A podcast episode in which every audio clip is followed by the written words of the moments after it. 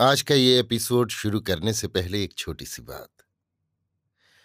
क्या आप भी अपना पॉडकास्ट बनाने की सोच रहे हैं? तो एंकर ट्राई कीजिए। ये पॉडकास्ट बनाने का सबसे आसान तरीका है। नंबर एक, ये फ्री है। नंबर दो, इसमें कई सारे ऐसे टूल्स हैं जो आपको अपने फ़ोन और कंप्यूटर पर रिकॉर्ड और एडिट करने की फैसिलिटी देते हैं। नंबर तीन आप अपने पॉडकास्ट को डिस्ट्रीब्यूट भी कर सकते हैं, जिससे इसे स्पॉटिफाई और दूसरे प्लेटफॉर्म पर सुना जा सके। तो डाउनलोड कीजिए फ्री एंकर ऐप या विज़िट कीजिए एंकर डॉट एफ़ पर अपना पॉडकास्ट स्टार्ट करने के लिए। ये तो थी एक छोटी सी जानकारी, और अब शुरू करते हैं एपिसोड का सिलसिला। तो आज के एपिसोड में लीजिए सुनिए सूर्यकांत त्रिपाठी निराला के लिखे उपन्यास निरूपमा का भाग तेरह, मेरी यानी समीर गोस्वामी की आवाज़ में। शाम चार बजे से नीरू को देखने के लिए गाँव की स्त्रियों का आना शुरू हुआ। एक बड़े कमरे में दरी और चादर बिछा दी गई थी। स्त्रियाँ आ आकर बैठने लगीं। सब सर से पैरों तक भारी भूषणों से लदी।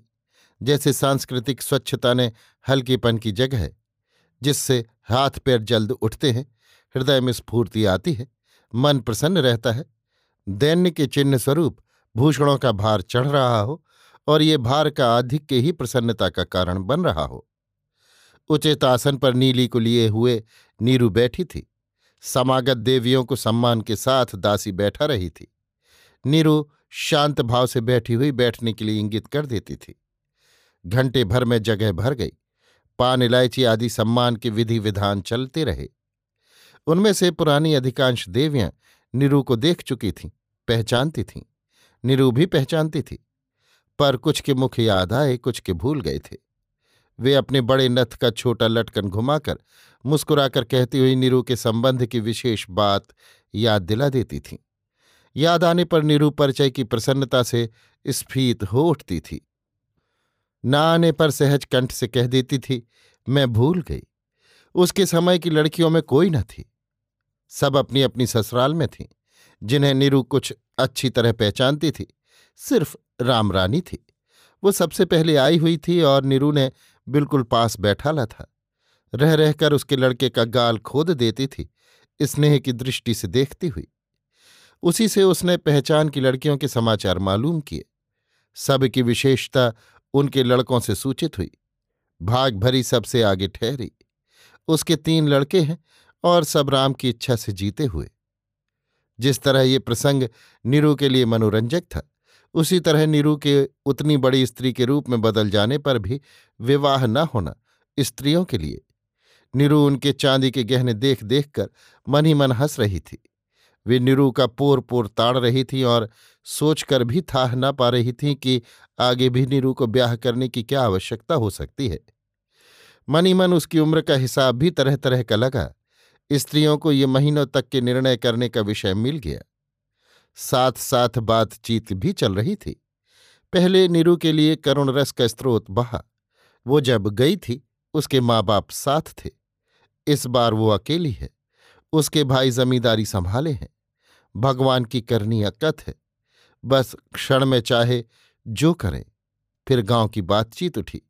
गाँव की बातचीत का मुख्य विषय कृष्ण कुमार का घर था। औरों पर चल नहीं सकती, क्योंकि प्रायः वे सब मौजूद थीं।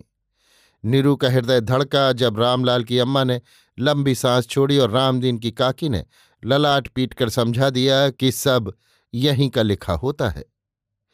बैनी वाजपेयी की स्त्री गंभीर होकर बोली, सपूत ने पचास रुपये का मनी ऑर्डर भेजा है। फिर दोष की भावना से भ्रू कुंचित कर रह गई। गुरुदीन की स्त्री ने कहा, तुम्हारे वाजपेयी तो कहते थे कि भाई, हमारे उनको बदनाम न करो। बेनी की स्त्री आँखें फाड़ तरेर कर बोली, फलानी क्यों कहते हैं? संसार कहता है? संसार कहता होगा। गाँव में तो उन्होंने कहा है। गुरुदीन की स्त्री विश्वास पर प्रमाण कर ज़ोर देकर बेनी की स्त्री की त्योरियों की परवाह न करती हुई बोली तो तुझी से कहा होगा? स्वर चढ़ाकर भाव में बंधकर बेनी की बीड़ा झंकृत हुई। मुझसे कहे किसी की मजाल है? मूछे न उखाड़ ली जाएँगी? गुरुदीन की सरस्वती ने अपने काव्य की एक पंक्ति सुनाई। नीरू घबराई। बात क्या है? अभी तक किसी का फैसला नहीं हुआ और और स्त्रियाँ समझदार की तरह बैठी रहीं। उनके लिए ये सब बातें अभी ध्यान देने योग्य थी ही नहीं। नीरू ने विनयपूर्वक बेनी की स्त्री से पूछा, क्या बात है? कुछ नहीं। किशन कुमार लखनऊ में जूता गांठते हैं, खबर फैली है। ये कहती है, मेरे उनके लिए कि उनकी फैलाई बात है। जिनके यहाँ हम क्रिया विशेष का उल्लेख कर कहा, पानी नहीं लेते? नीरू की दृष्टि में प्रलय की संभावना खुल रही थी। घबरा कर कहा तो इसमें क्या हुआ? ये तो सच है, जूता पालिश तो वे करते हैं, मेरे यहाँ भी आए थे। अब बोल, बेनी की स्त्री ने गुरुदीन की स्त्री को ललकारा। बोलूँगी तो रोते न बनेगा। भाई ऐसी बातें न करो। निरु क्षुब्ध हो उठी। माता दीन की माँ उम्र में सबसे बड़ी थी। कहा दोष किसी का नहीं। अब चुप हो जा। एक गाँव का रहना आज बैर कल मेल। जो कुआँ फांदेगा, वो आप गिरेगा। उनकी बात ही अब क्या है? गाँव से जब जाएँ, वे कहते हैं, नी घसें, नहीं तो आज निकल जाते। ललई की पत्नी बोली, पहले कलकत्ता रहे, फिर कानपुर। जब रुपया चुका, तब गाँव आए। अभी डेढ़े बरस भी तो नहीं हुआ। हजारी की अम्मा बोली, गाँव में किसी से पहले भी मेल न रखती थी। मन्नी की स्त्री ने कहा। परदेश की ठसक थी सीतल की श्रीमती बोली। अब सब धो गई। कानपुर के घर कहते हैं कि बिक गए। उन्हीं के रुपए से रहती थी किराए के मकान में। गुरुदीन की स्त्री ने धार्मिक स्वर में कहा। अब ये घर भी बेचें। बैनी की स्त्री ने सहयोग किया। घर घर है। घर में तो पशु भी नहीं रह सकता। माता दीन की माँ ने नीति कही। रामचंद्र कहीं कहते थे कि गाँव छोड़ देंगे। मन्नी की स्त्री ने कहा, नीरू सुनती रही।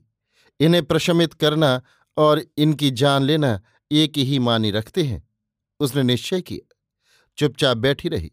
उसके आने के समय रामचंद्र की माना थी। वो समझी। सुरेश ने यद्यपि जाने के लिए कहला भेजा था, फिर भी अब मिलने के लिए जाना उसे आत्मसम्मान के खिलाफ मालूम देने लगा। बैठी हुई निश्चय करने लगी, क्या करे? नीली ने लौटकर भाई से हुई सब बातें बता दी थीं। नीरू भी समझ चुकी थी। बड़ी लाज लगने लगी। रामचंद्र की माँ स्वयं मिलने न आएगी। उसने सोचा कि अगर आना होता तो उसे न बुला भेजती और वो न जाएगी तो कितना बुरा होगा। स्त्रियों का चलने का समय हो गया। शाम हो गई। प्रसन्न मुख निरू उठकर द्वार के पास खड़ी हुई और चलती हुई देवियों को पान देकर नमस्कार करके विदा किया। अभी आप सुन रहे थे सूर्यकांत त्रिपाठी निराला के लिखे उपन्यास। निरूपमा का भाग तेरह, मेरी, यानी समीर गोस्वामी की आवाज़ में।